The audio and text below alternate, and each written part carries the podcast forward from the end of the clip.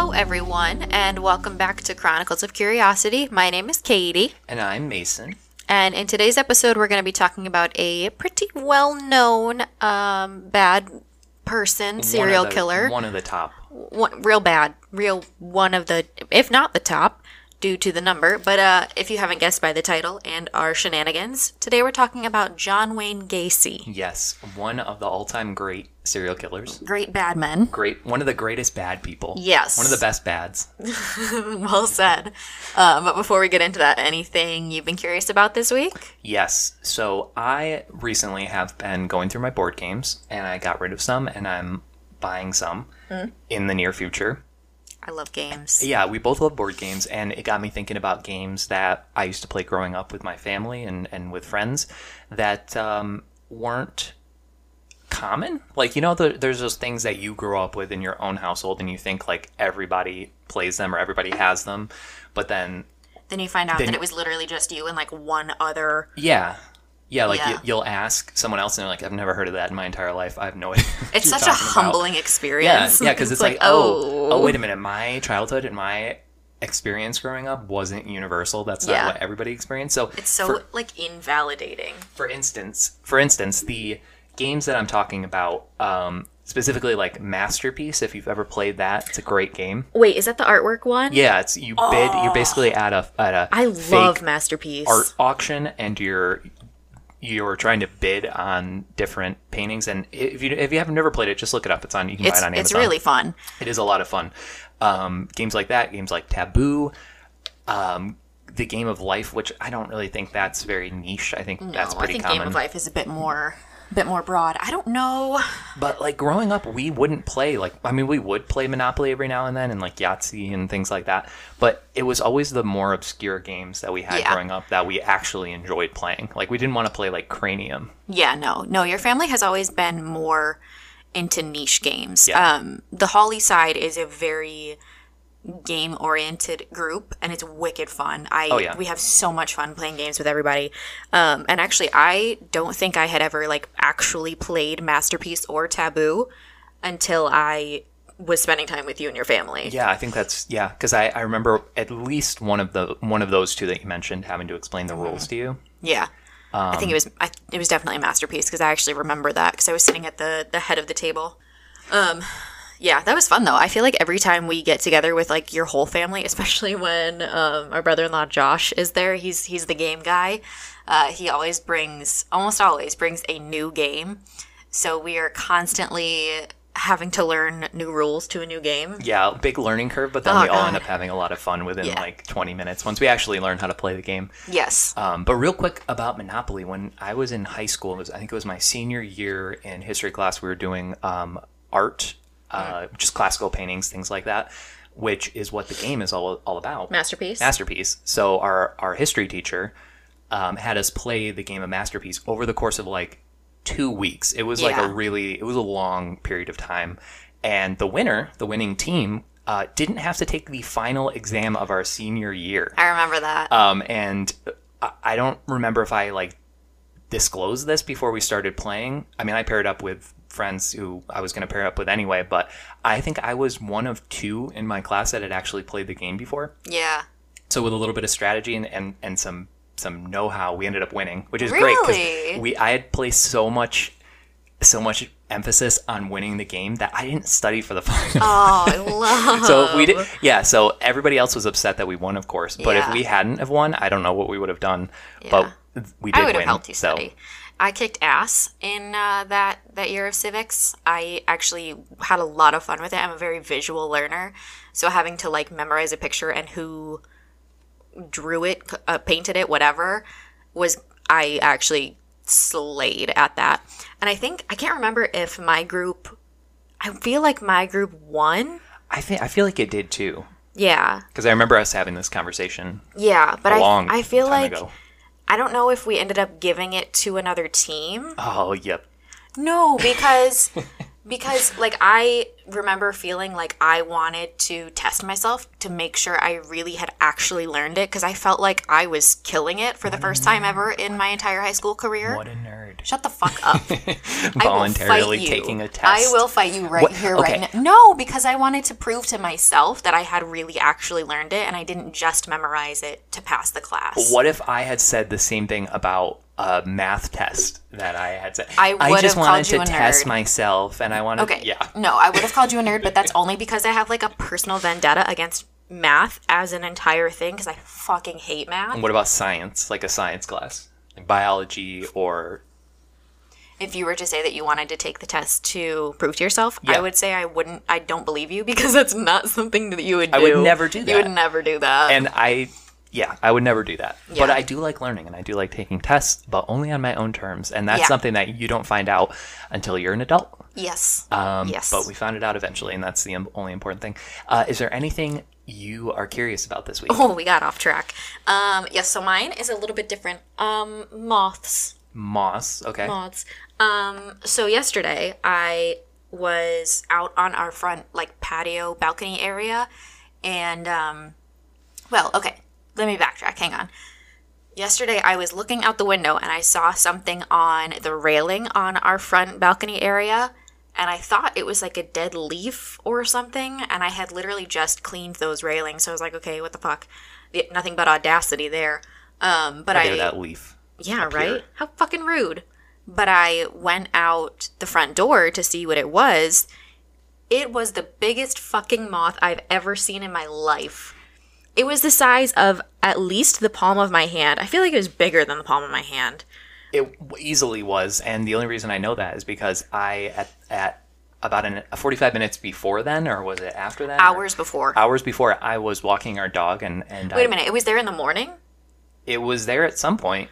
Because I saw it at like 2 p.m. Yeah, I think it was there in the morning because I It just hung out there all day? I went to reach down to take our the leash off our dog, and I like was kind of bracing myself, and I, I just happened to glance over, and I almost crushed it with my hand, which I would have felt bad about because it. yeah. Okay, so it, it was it's a the biggest fucking moth I've ever seen in my Yes. life, genuinely. And they're called what are they called? Um, I think it was an imperial moth. Imperial.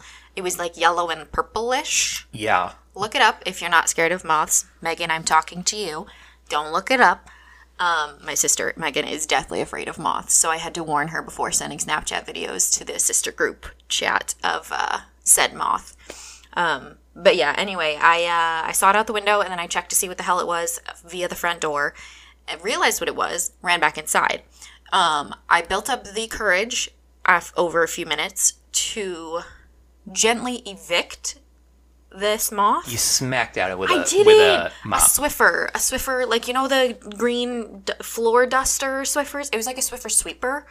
Um, I took that and I held it in my left hand through the cracked door just enough so I could see and so I could get the Swiffer. And I gently just like shoved the moth off of the railing, but I think I heard it a little bit. I mean, it like fluttered down to the flo- the ground, and It didn't. Sorry, it didn't flutter. It, It- thudded it- on the ground. it I watched the video. M- one might Maybe we'll post the video on our Instagram. Do You still have it? Chronicles. I um, don't know if I have I it. don't. I don't know. But it when it hit the ground, I thought it was. I thought you had dropped like a shoe. your phone or yeah, like a a- shoe it or was like a something. it was smack. a smack. Yeah. And and then I went back inside. And then I watched from the window to see where it had gone and it had landed on just the ground and its wings were like shivering a little bit, which made me feel really bad Um, It was shaking like a dog that was Like a chihuahua. Of, yeah, yeah. after a bath or a thunderstorm. This thing was so big that I could see the tears in its eyes. Shut the fuck up. You're so full of crap. We looked up uh, pictures of it just to make sure we got the right kind and um, looked for its face. It's quite confusing. Yeah, it doesn't really have a face. Yeah, yeah. Are gross. Yeah, they're gross. Yeah, they're gross. But anyway, uh, it, I think it was fine. It uh, it flew away of, on its own terms, and I hope to never meet this moth ever again. And I'm sure it feels the same about you. Good. I hope I sufficiently scared it away. Anyway, um, so I would did want to give a little update on us, um, just because things have been a little bit funky over the last few weeks. We haven't haven't really been active or present on our social medias, on our Chronicles social media at least. Um, and we actually did not upload an episode two weeks ago. There were some issues with the weekend that we were moving in, and we didn't have the availability to edit or to upload yeah, and that's the most frustrating part because we had the episodes done and Yeah. ready to go. Um, all of our recording equipment and all of our computer equipment was packed away in a moving truck full of 800 other boxes. Yeah. Um, so that's that's yeah. and we couldn't unpack any of that yet um, until Monday. But anyway, we are now back in business. We're back on track, and we're mostly settled at our new home in Charlotte, North Carolina. Yeah, this is so our- if you're uh, in the Charlotte or surrounding area, hit us up. If you have any recommendations for us or want to get to know us, hit us up. Yeah, if you want to take us to a brewery, I will not say no to that. Hell yeah, we've been there's so much. Uh, we're big food people. We're we're I would say we're foodies. Yeah, yeah. a little bit. And Charlotte has so much food to choose from, and we're having a whole lot of fun um, exploring. Yes. So Yeah. yeah, Just kind of settling in, finally getting comfortable, and we're back. This is the first episode that we're actually recording in Charlotte. Everything else was pre-recorded like Yep. a month and a half before. Um, so everything from this point on is uh, kind of a new start for us, yeah. but not a new start for the podcast. Same same business as usual. Same stuff, just a new location for us. Yes. Everything else should be the same for y'all. Yes. All right, let's get the show on the road. So, John Wayne Gacy was born on March 17th, 1942, in Chicago, Illinois, which makes him a Pisces if you're into astrology like I am. What does that mean? So, I mean, I know what a Pisces is, but what does that mean for his? in my experience, Who else is a Pisces? Well, in my experience, Pisces are really nice and like really sweet. But this man was not. He's got to have some kind of like Scorpio moon or some shit like that. I'm not really sure. Um, I don't know. I can't think of any other Pisces, Pisceses, Pisces. Any other people that are Pisces at this point. Anyway, he was the middle child of John Stanley Gacy and Marion Elaine Gacy, with one older sister named Joanne and one younger sister named Karen. Now, I did hear his mother referred to as Edna um, in an episode of a documentary that had like direct interview footage of Gacy's sister Karen. So I don't know if Edna was like a nickname. What did you say her official name? was? Marion? Marianne. Marion. M- Marion? M A R I O Mary N. Edna. How I'm do you not. get? I'm not. I don't know. How do you get that? I do not know.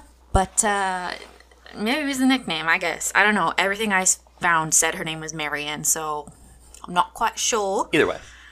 Um, John's father was an auto mechanic, and his mother was a homemaker. She stayed at home and took care of the kids in the house. Um, I believe it's a pretty well known fact that John was quite close with his mother and with his sisters, but he did not have a great relationship with his father. His father was an alcoholic and was both verbally and physically abusive to his family. Not a great start. No, no, um, no. Um, a lot of articles and, and things that I watched said that he kind of spent his whole life trying to please his father or trying to be enough for his father, but but from a young age, Gacy's father would often belittle John, calling him quote dumb and stupid unquote. It's also been said that one of John's earliest childhood memories was of his father beating him with a belt around the age of four. All right. Well, this is the point in the story where I feel bad for a serial killer. There's always hang that point on, in, hang- in serial getting- killer documentaries on. where you're like, oh, that's this poor kid, and and then you remember who he actually is, and I think it you all, read it my mind or my notes. I didn't. I did not write, read either.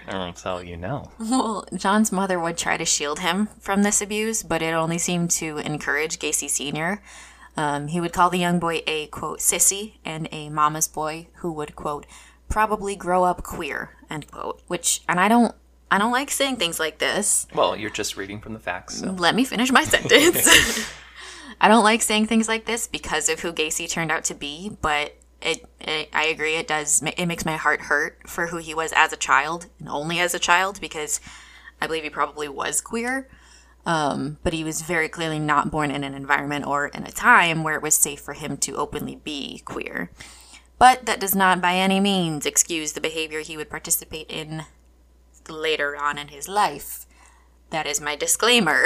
My my kind of take on that is there are so many people who grew up in really really tough situations and they use that to make them even better people. Like some of the most loving people, caring people, accepting people grew up in really really bad home situations. So Mm-hmm. and they, they didn't, they didn't end up being serial killers. exactly they ended up Well, the shit, opposite, a great that? person. Yeah. So you, you know, I, I think one of the things that serial killers typically do is they look for someone to blame. Could be. or criminals in general, they're looking for someone else to blame besides themselves. You know, they don't want to take responsibility for themselves. Is a common thread. Yeah. Yeah, you're not wrong. Somewhere between the ages of 18 to 20. Now, one article I read said he was 20, but his sister in that interview I mentioned before had said that he was about 18. So just somewhere in that range. It's not entirely clear where, um, but in the ages of 18 to 20. Gacy would move to Las Vegas, Nevada to escape his father's constant berating and abuse, where he hoped to live with his cousin until he could kind of get his footing in the new city, which I can understand. Um, for a period of time, Gacy worked in the city's ambulatory services before he was transferred to Palm Mortuary. He worked there for about three months as a mortuary assistant, watching the head morticians embalm bodies and occasionally assisting as a pallbearer, which is just the people that help carry coffins. Before you go on, Yeah. because I don't know what this series has to offer. I know very little about John Wayne Gacy. Surprisingly, yeah, I know. Oh. I know the basics. I know as much as anybody else in the In the broad adjacent of, Mm-hmm. true crime. Yeah, yeah, yeah. Um, do you think that the fact that he worked as or with a mortician had anything to do with his future crimes? I'm not entirely sure. You don't have a take on that? I don't necessarily do either. I mean, uh, who knows if that's correlated? Yeah. I'm not really sure. I mean, it could have, but I think he was kind of fucked up from the start. Yeah. And I'm going to guess the number of serial killers who also happen to be a mortician at some point are probably pretty small. So that's yes. probably hard to yeah, it, yeah. Um, he actually slept in the mortuary on a cot behind the embalming room as well, so he was he was there full time. Later on, he did confess that one night he snuck into the embalming room and climbed into the coffin of a teenage male who had passed away, where he quote embraced and caressed the body end quote before experiencing a sense of shock, which you know what I would too if I woke up from some kind of weird fugue state and found myself in a literal coffin with a literal dead body. Yeah. Yeah. Yeah. It- I that mean, would be a little weird. I guess it's better than somebody else finding him and then him having to try and explain it. Yeah. Oh, it looked uh, looked cold. Oh I, my gosh. I mean, I was cold. I oh fuck. Hell no. Hell no. Ugh. But after that happened, he decided it was time to go home, which I do think was the right move. Home for good, like moving Yeah, back, back, home. back okay. to Chicago. Okay. Yeah.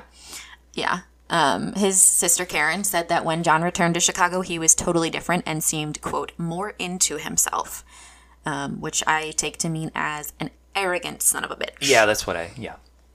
Which is actually a very common theme among many interviews and, and general consensus about Homeboy John. Not long after going back home to Chicago, Gacy enrolled at Northwestern Business College, despite never having finished high school, which I thought was kind of odd. How can you just go to college without never finishing high school? Yeah, that's well, unless you get accepted to like an honors program I- well, early. I don't know. But he's no Stephen Hawking, so Yeah, I don't, I'm not really sure what that's about. But in 1963, Gacy graduated and got a job as a management trainee at the Nunn Bush Shoe Company. In 1964, the company would transfer him to Springfield, Illinois, where he would meet his future wife, Marlon Myers. John and Marlon would marry in September of 1964, which is very soon after they literally just met. I'm not judging, I'm just saying. sometimes if you get married quickly, I'm not trying to scare anyone. Every now and then, it's going to be a serial killer. Okay, you maybe probably shouldn't say things like that. uh, Gacy's new father in law had purchased three Kentucky Fried Chicken restaurants in Waterloo, Iowa. KFC, baby. KFC, baby. Colonel Sanders. Um, he asked John and Marlon to move there to Waterloo, Iowa, so John could manage the restaurants for him. They would live in Marlynn's, Marlon's parents' old house in Waterloo and would be paid $15,000 per year, which adjusted for inflation is about 144,000 yearly in 2023 dollars. All right. Yep. Okay. That was going to be my next question. That's not bad. doing That's pretty not okay. bad. Yeah. Especially for Springfield, Illinois. No offense. Right. Waterloo. Oh, sorry. Iowa. Waterloo. Yes. Iowa. Excuse me. And along with Even even more so. yeah, yeah, yeah, yeah. But along with that, he was also getting a share of the restaurant's profits. So he was making that cash money. hey, I mean, there's money in the fried chicken business. or at least there was in 1963. Uh, Gacy opened a club of sorts in the basement of his and Marlynn's home, where he invited employees of the restaurants to hang out, but it only seemed to be the male employees. He never socialized with the female employees. At this club, the teenagers would be given alcohol and could play pool or just kind of hang out. One one article said that he would give many of the young men alcohol before making sexual advances toward them. And if the young man got upset or rejected John, he would say it was just a joke or it was a test of their morals, which is fucking weird. I gotta say, if there's any teenagers listening to this, if any older adult ever offers to let you party at their house or No. drink or do drugs at their house, do not do it. Stay No. with your friends. I'm not saying don't do that, you know, don't have fun, but do not do that. There is always an ulterior motive. An I wouldn't say is- always, but like 99% of the time. Like Yeah. that's that's weird behavior. It's weird behavior. If they're not a serial killer, it's still weird behavior. it's still weird, especially if there's like a pretty significant age gap. But the yeah, weird, yeah. the weird thing is, like at this time, Gacy was really pretty young. He was like 22, so it wasn't there wasn't like that big of an age gap. But motherfucker was creepy. yeah.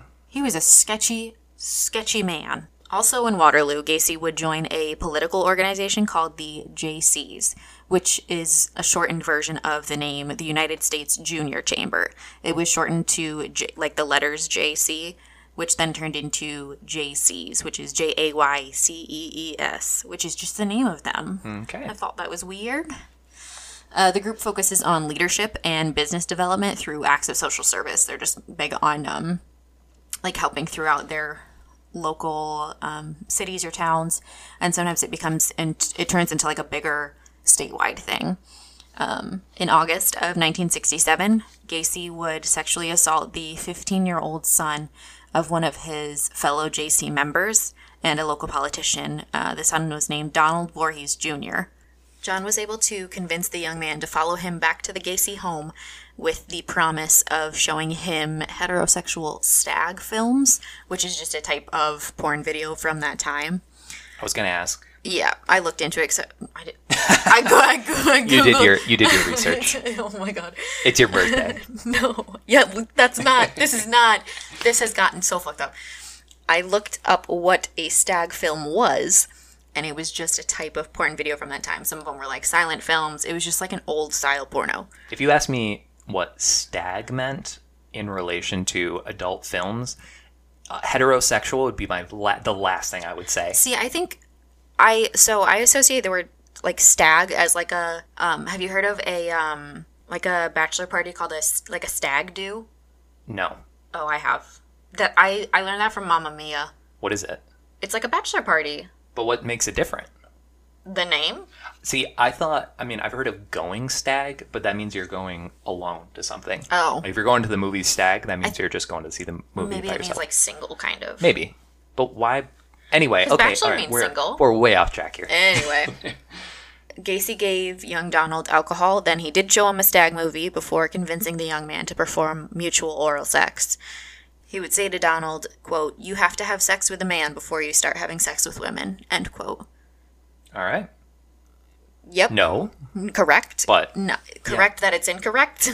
anyway, uh, throughout the following months, Gacy would abuse several young people, one of which he encouraged to have sex with Gacy's wife Marlynn before blackmailing him into performing oral sex on John, which is so fucked up. is this at the same time? This is a genuine question, or are these like At the same time, Um, with with John's wife and with the boy?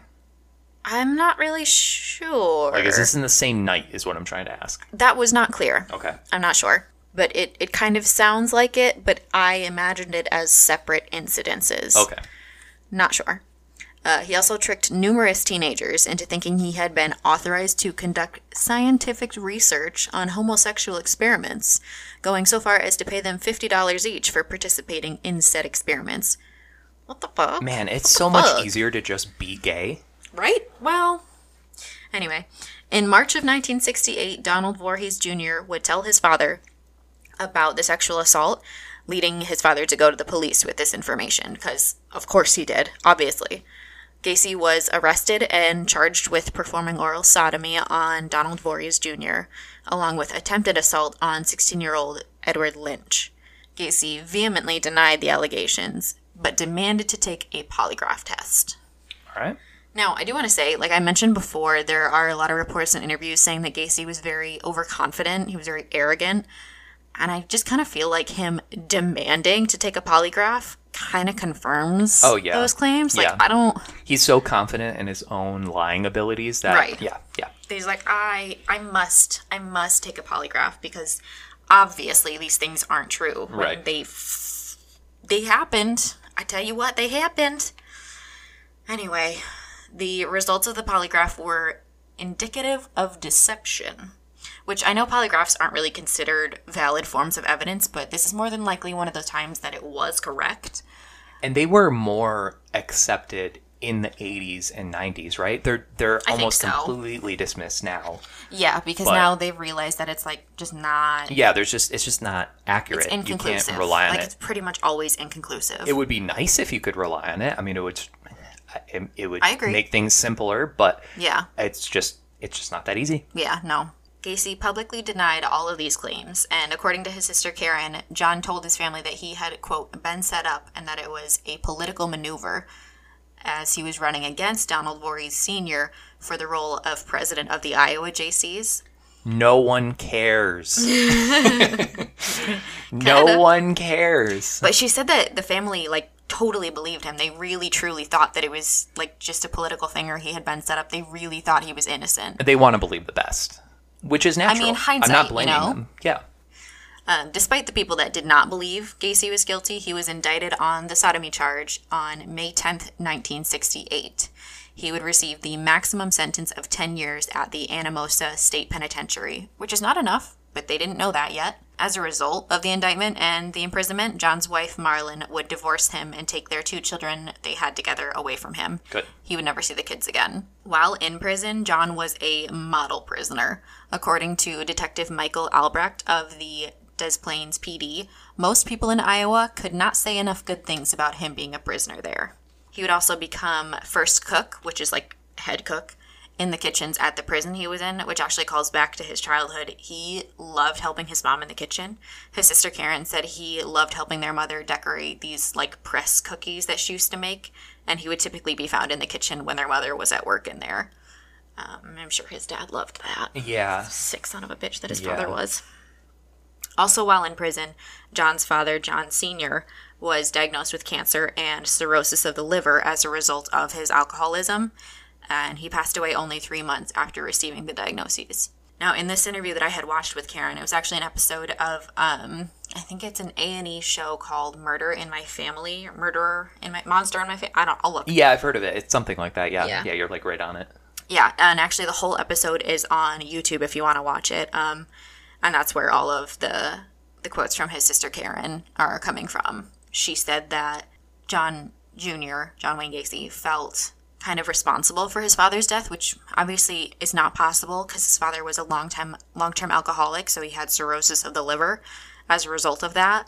But I think John felt Karen thinks John felt guilty because his father passed away believing that John was guilty and like disappointed in John, which spoiler alert, The one good thing that fucking yeah. The one good thing that John Senior did or thought Yeah, yeah, kind of. because he was. I mean, again, hindsight's twenty twenty. Right. It's a lot more complicated in in the moment. Yeah. Of course. Yeah. But unfortunately, Gacy was granted parole with 12 months of probation after only serving 18 months of the 10 year sentence. Eighteen months. 18 months. He got out on good behavior. Ten year sentence. Yeah.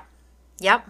Um, there were some conditions of his parole, though. He had to relocate back to Chicago to live with his mother, and a nightly curfew would be enforced by a parole officer. I mean, I I enforce my own nightly curfew. So Which is what? at nine p.m. I don't know. You're so full of crap. We've been going to bed at like 11:30. Yeah. Well, So, all right, this next we're in a weird this, place. we're in a weird place. This next section is going to be kind of date soup, if you will. I'm going to be throwing out a lot of dates, so try and stay with me here. We're going to bounce around a little bit, but I tried to keep it as I think you're asking me out. we're married. Do you want me to ask you out? Yeah. Okay, all right. We'll, we'll deal with that after this. Uh, on February 12th, 1971, Gacy was charged with sexual assault after a young man claimed Gacy had lured him into Gacy's car at Chicago's Greyhound bus terminal and drove the two back to Gacy's home, where he attempted to force the boy into having sex with him. Then, a few months later, on June 22nd, 1971, Gacy was arrested and charged with aggravated sexual battery and reckless conduct after a young man filed a complaint claiming Gacy had flashed a sheriff's badge at him, lured the young man into a car, and forced him to perform oral sex on Gacy. Now, if you're anything like me and you kind of find it hard to tell the difference between these varying charges, um, I did look it up to help us kind of better understand. So here is my explanation of what I learned to help myself kind of figure out what exactly he was being charged with. So there are three levels of sexual assault, assault charges that range based on the severity of the physical injuries sustained by the person filing the complaint. So level 1 is sexual assault that indicates that the assailant committed an assault that was sexual in nature and although it compromised the sexual integrity of the victim, no injuries were inflicted. And this is the level of sexual assault where consent is the most critical. Obviously, it's critical 100% of the time, but in this situation, it's where it's kind of the defining factor of whether it was sexual assault or not. Okay. Yeah, I follow. So far. Um, yeah. So, level two is sexual assault that causes bodily harm or involves a weapon or threats to a third party, Third party. another person. Another, so this. Okay. Yeah, Okay. yeah. Okay. Um, And then level three is aggravated sexual assault, which I think is the same thing as aggravated sexual battery, but different states use differing terminology on that. So sometimes they use assault, sometimes they use battery. It means the same thing. Um, this is the most serious offense. It covers intentional sexual penetration with a foreign object without the consent of the victim. With me? I'm unfortunately. Yes. So the charges for both of these incidents were dismissed when the first teenage boy failed to show up to the hearing, and the second was dismissed when the second complainant attempted to blackmail Gacy. And on top of that, he was still on parole when these incidents happened, but they occurred in Illinois, so the Iowa Board of Parole did not learn of these incidents. I want to believe that this sort of thing wouldn't happen now because It fucking would. we're talking what in the what 1970s. 70s. How much faith do you have in our justice system right now? Uh, one.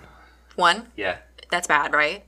Yeah, because it's out of a hundred. Oh, Yeah. bad. Yeah, yeah, yeah. So the uh, the board of parole just didn't learn about this, even though these one thousand percent would have violated his parole, obviously. Uh, but his parole ended on October eighteenth, nineteen seventy one, and the case was closed. Nobody knew anything about this shit. So while all of this was going on, Gacy had purchased a home with the help of his mother at 8213 West Somerdale Avenue, Avenue, just outside of Chicago, which is The infamous. Exactly Yeah, I know where this is headed. yeah. In 1971, Gacy had also started a part time construction business called PDM Contractors. PDM stood for Painting, Decorating, and Maintenance. Pretty straightforward to the point there. Sure. Uh, he would work during the day as a cook, and then in the evenings, he focused on the construction contracts with the consent of his parole officer because he still had the um, curfew. Right. So by mid 1973, PDM was really taking off, so Gacy was able to quit his day job to focus fully on the construction business. By 1975, he was working up to 16 hours a day due to the success of the business, which is like Hire somebody. he did. Don't you worry about that. Um, I have to give a very brief aside here. I was listening to a series on the Chicago Rippers, which is a Oh. horrific, horrific case. I'll cover it, or one of us will cover it, I'm sure, in the future. Um, but essentially, the Chicago Rippers and John Wayne Gacy operated at the same time in Chicago. And don't quote me on this because I'm not sure the exact connections, but one of the Chicago Ripper crew um, was directly involved with John Wayne Gacy's construction company Oh man. and we'll get into that more when we eventually cover it. But put a pin in that. Come back to this episode Mm-hmm. when we do that. Yeah. Well, yeah, fun. Interesting fact.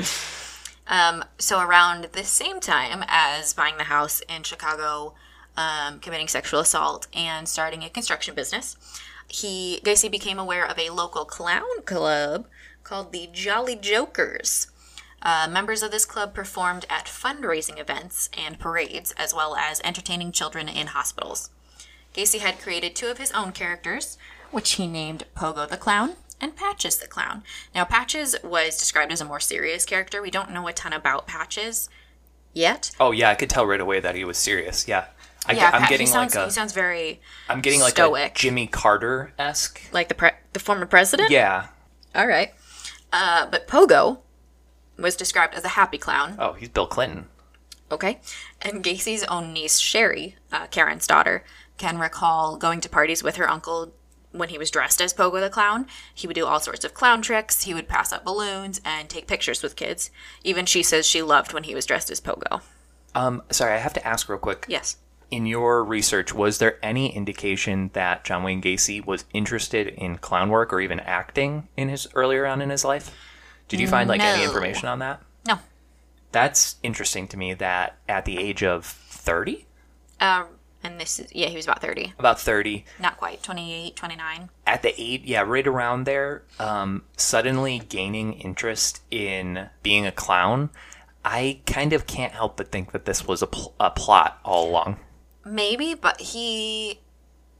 I don't know. I mean, he, he didn't seem to be specifically like Predatory pedo with his clown? with his, what? What, with his cl- in, in Oh, his like clown- using the clown- Yeah, get up as a ploy to become a predator towards children. right. Um, I didn't get that impression.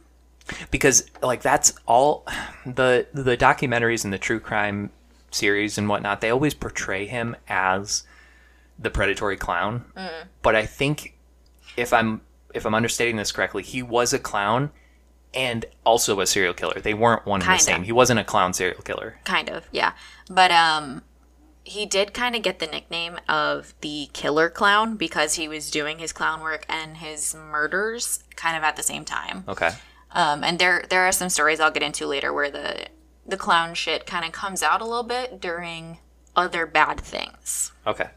Um, so back in August of 1971, we're backtracking just a smidge here. Gacy became engaged to Carol Hoff, who was actually a friend of his sister Karen's back when they were in high school. Um, and Gacy and, and Carol had dated briefly back when they were in school. Carol had two young daughters from a previous marriage, and upon her engagement to Gacy, the three ladies moved into Gacy's home at, what was it, 8213 West Somerdale. The two would marry on July 1st of 1972. Um, the couple were big party people. They loved to host get togethers at their home in Chicago, especially an annual 4th of July barbecue that they held. But over the years, people began to quietly complain about an unpleasant smell in the Gacy home, which would often deter friends and family from wanting to spend time there. But little did they know, there was a whole lot more to the story just beneath their feet. Oh, she said it. She said the thing. So that is where I am going to cut today's episode off. This is kind of like the preamble of or the background of the John Wayne Gacy story. Um, This is the part that they skip through during the documentaries, but this is some of the most interesting stuff. this is laying it's not, but it's laying the groundwork. Um, so stick with us. Next week I will elaborate on why the Gacy home stinks so bad and why John Wayne Gacy was such a horrible fucking person. Um, I want to give you some of my sources for this week's episode. Um, the book Killer Clown The John Wayne Gacy Murders by Peter T. Maiken and Terry Sullivan. Inside the Mind of John Wayne Gacy The Real Life Killer Clown by Brad Hunter. Serial Killers True Crime by Laura Foreman. John Wayne Gacy Defending a Monster by Sam L. Amirante and Danny Broderick. And Conversations with a Killer, which was a New York Times article by Alex Wilkinson. Yep, that one I'm familiar with. Yes. Along with that um, Annie episode. I'll have to uh, post the name of it in stories or, some, or Instagram stories or something like that so you guys can watch it because it's, I literally pulled it up on YouTube and I'm using that as one of my primary sources because there is direct interview with Gacy's sister. So it's really helpful to kind of get her perspective on things. So, yeah, that is today's episode. I hope you guys enjoyed it. Um, as always, give us a follow, give us a review if you're feeling particularly generous, and feel free to shout us out to your friends or family or Your garbage even man. people, your garbage man, or people you don't even like. That's fine. They can like us, and you don't have to like them. Your bus driver. Yeah. yeah, and always feel free to reach out to us on our social medias. Um, we tend to use Instagram primarily, I would say. Um, and if you want to chat with us directly, um, DMs should be open. I think we're better about checking DMs versus noticing comments just because Instagram kind of um, reminds you of messages more than they do about like comments and likes and stuff. Those are just brief little pop ups. Um, so if you want to chat with us, either reach out on our personals. My what's your personal Instagram? Oh, I don't know. I But can't remember what mine is. It's linked on our Chronicles page. Yeah, I think um, in the description. Yeah. Yeah. Um, so our our Instagram is Chronicles of Curiosity Podcast, and then we're also on TikTok at Chronicles of Curiosity Pod. Um, we haven't really been posting a ton on TikTok, but we are pretty good on Instagram. We try to be pretty active on there, or we will be pretty active starting soon. Anything else from you? No, that's everything. Thank you all for listening. Thank you for joining us. Have a great day, afternoon, evening, week, weekend. Talk to you soon. Bye. Bye.